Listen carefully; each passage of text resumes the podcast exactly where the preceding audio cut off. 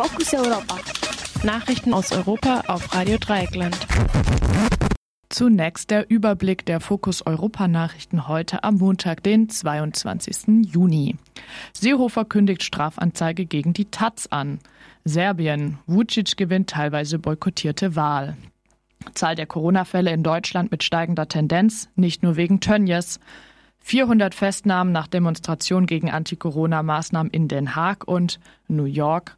Polizist wirkt, wirkt Schwarzen nach Festnahme wegen Ruhestörung. Der deutsche Minister für Heimat und Inneres Horst Seehofer, CSU, hat in der Bild-Zeitung eine Strafanzeige gegen die Zeitung Taz angekündigt.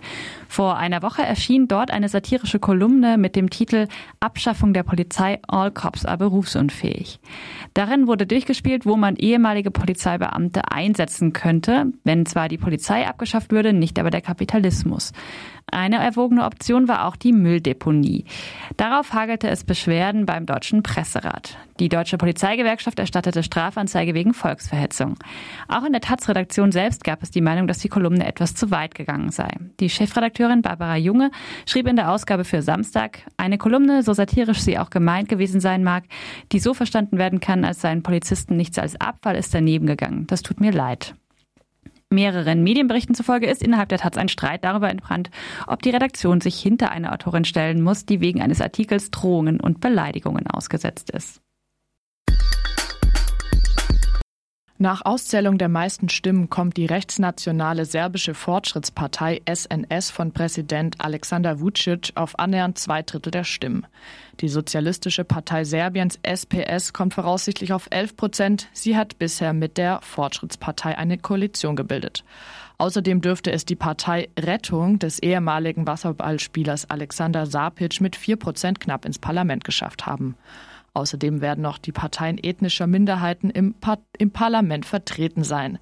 Die Wahlbeteiligung lag nach Schätzung etwas unter 50 Prozent. Die beiden wichtigsten Oppositionsparteien hatten zu einem Boykott der Wahl aufgerufen.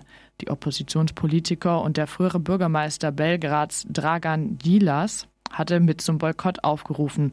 Mit dem Ergebnis ist er zufrieden. Zitat Der Boykott hat sein Ziel erreicht. Er hat das Regime bloßgestellt, den Irrsinn, dem wir seit Jahren ausgesetzt sind sagte Dilias in der Wahlnacht.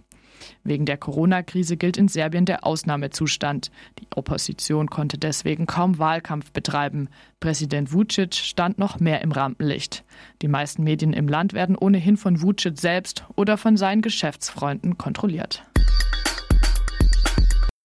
Die vom Robert Koch Institut berechnete Reproduktionszahl R ist auf den höchsten Stand seit März gestiegen. Die Zahl soll die durchschnittliche Menge der Personen angeben, die von einer infizierten Person angesteckt werden. Liegt die Reproduktionszahl unter 1, nimmt demnach die Zahl der Infektionen ab. Über 1 nimmt sie zu. In den letzten Wochen lag der Wert stets unter 1 und ist an diesem Wochenende plötzlich auf 2,88 gestiegen. Vom Robert Koch Institut werden hierfür insbesondere die über 1300 nachgewiesenen Fälle bei der Großschlachterei Schlachterei Tönnies als Grund genannt. Zuletzt gab es auch ohne die Fälle auf den Schlachthöfen eine leicht steigende Tendenz. Der sprunghafte Anstieg des R-Werts lässt sich aber nur durch die Infektionen bei Tönnies erklären. Die Polizei in Den Haag hat eine Demonstration gegen die Einschränkungen aufgrund des, der Covid-19-Pandemie mit Gewalt aufgelöst. Dabei wurden auch berittene PolizistInnen und Wasserwerfer eingesetzt. Rund 400 Personen sollen festgenommen worden sein. Der Bürgermeister hatte die Demonstration im Zentrum von Den Haag zunächst verboten, dann aber geduldet. Nach Angaben der Polizei eskalierte die Situation durch das Auftreten von Fußballfans. Diese sollen zuerst Steine und Flaschen auf die Polizei geworfen haben. Außerdem hielten sich Demonstrantinnen nicht an die Abstandsregel von anderthalb Metern. Auf Fotos ist zu sehen, wie Teilnehmerinnen zum Teil eng beieinander stehen und sich an den Händen halten, während sie ruf etwas rufen. In den Niederlanden waren die Beschränkungen wegen der Covid-19-Epidemie weit weniger einschneidend als in Deutschland. Relativ zur Größe der Bevölkerung starben dort aber mehr als dreimal so viele Menschen an Covid-19 als hier. Handyaufnahmen von PassantInnen zeigen, wie ein US-amerikanischer Polizist in New York einen am Boden liegenden schwarzen Mann in einem Würgegriff hält. Die Polizei veröffentlichte daraufhin die Bodycam-Aufnahmen des Polizisten, die den Würgegriff bestätigen. Vor einer Woche hatte New York ein Gesetz erlassen, das der Polizei dessen Anwendung verbietet. Der Polizeichef von New York, Dermot Shee, bezeichnete die Aufnahmen als verstörend. Der betreffende Polizist sei ohne Bezahlung vom Dienst suspendiert worden. Der Vorfall soll rasch untersucht werden. Der 35-jährige Betroffene war am Sonntagmorgen festgenommen worden, weil er der Ruhestörung verdächtig war.